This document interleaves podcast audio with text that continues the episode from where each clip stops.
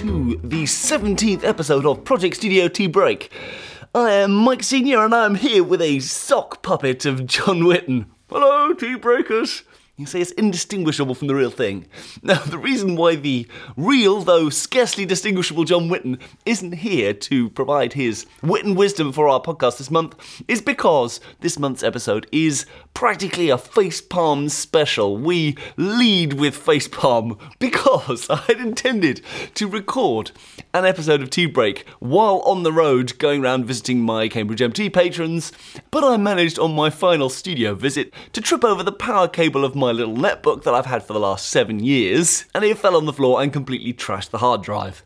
I have now managed to get a hold of a replacement computer system, but unfortunately not in time to catch the window of opportunity that John and I had laid out for recording this month's podcast. Never fear though, we will both be back for the October episode, truly gasping for our tea break, which we've missed this month. In the meantime, however, I have just a couple of little holiday titbits.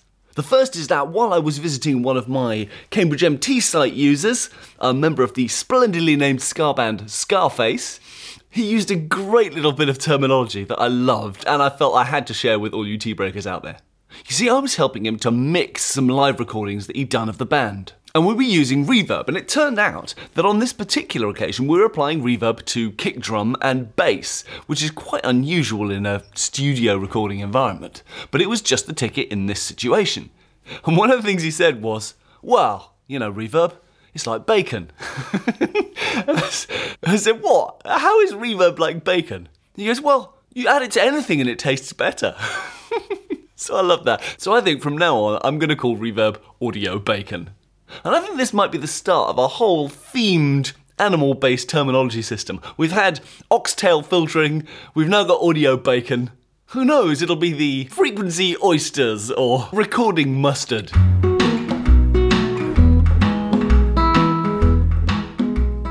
And as a second bit of holiday fun, I think it is time that we test the listening skills of all you tea breakers. So I'm challenging you to our special Spot the Toast Foley quiz. I'm going to play a selection of different toast folies that we've done for the podcast episodes so far. And I'm going to sneak the real toast foley in amongst the list. Can you spot it? Are you a toast foley connoisseur? Here goes.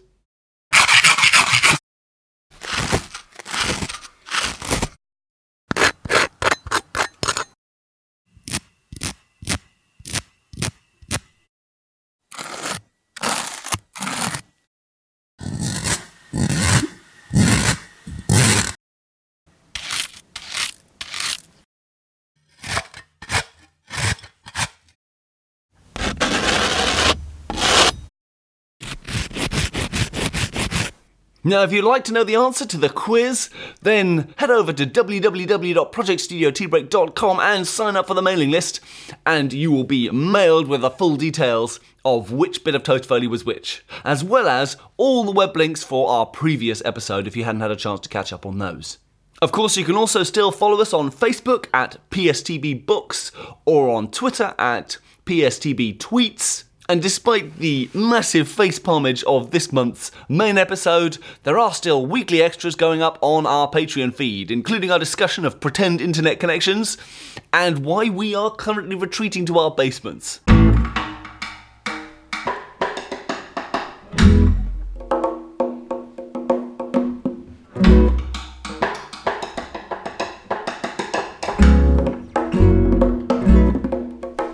John has by no means been idle this month, though, with his shows up in Edinburgh, but he has managed to find time to track down the elusive Miss T of Queen's English Sample Library fame for an exclusive Project Studio Tea Break interview.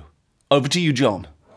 Welcome, everybody, to a section which is a, a first on a few levels for Project Studio Tea Break. This is our first ever interview segment, uh, and it's an interview with a sample library uh, one that avid listeners will have heard us speak about before Queen's English by Dark Side of the Tune. Queen's English, it's a pleasure to have you here. Who do you think you are?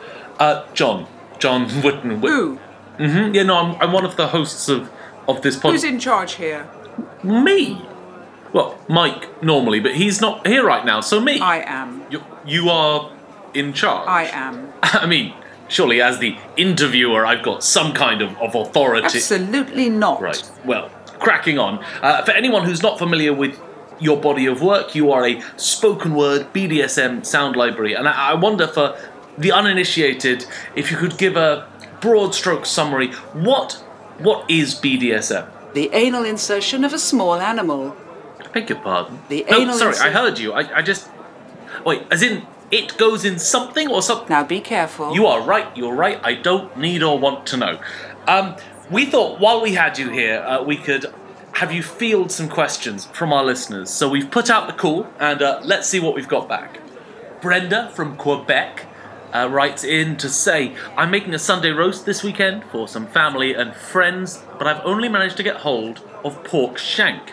Do you think that's going to be too tough for a roast? And any advice on vegetables or trimming? That must be the most ridiculous question I have ever been asked in my entire career. It's, I'll be honest, it's kind of up there for me as well. It's not really our wheelhouse as a, as a music podcast. Cooked so, by the right method, a tough cut can become tender. um, right then. So just Google pork cooking methods. Place pork, fat side up, in a shallow roasting pan. Or do that. That that sounds great as well. So move- Fresh meats, to be at their best, should be used within two to three days. You know what? I I may have misjudged you. You are clearly a dab hand in the kitchen. So um so let's get on to the sides. How do you get vegetables with that crisp, fresh bite to them? I am most certainly not a broccoli Well, inspector. no, you're a collection of bossy audio clips. What did you say? Spoken word BDSM sample like. Who's Mama's little piggy? Well, um, I'm not certainly. So um, back to the question: What would you recommend as an ideal side for roast pork?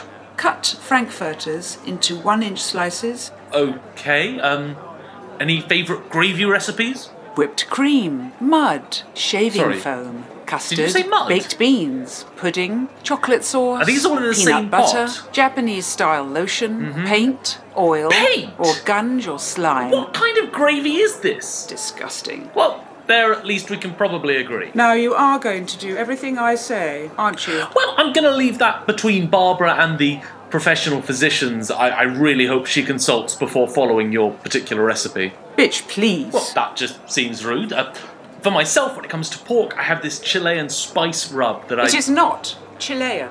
It is Chilean. Would you say Mexican? I mean, I mean, probably not. Look, I'm sorry. I do appreciate you being here, but I, I understood that you were some sort of Fifty Shades, Never use that word in my presence. some sort of BDSM spoken word sample library. But all I'm getting here is is, is cooking tips and corrections on my pronunciation of Latin American nationalities. You want it harder, do you? I don't know about want. I just thought it was more likely that we would wind up talking about. Salad tossing. No. Oh, wait, maybe. Is that a sex thing? You're disgusting. And you are deeply confusing. Uh, I'm afraid that's all the time we have for today. Uh, I'd like to thank the Queen's English for giving me this Frosty moustache. interview. Um, and back to you in the studio, Mike.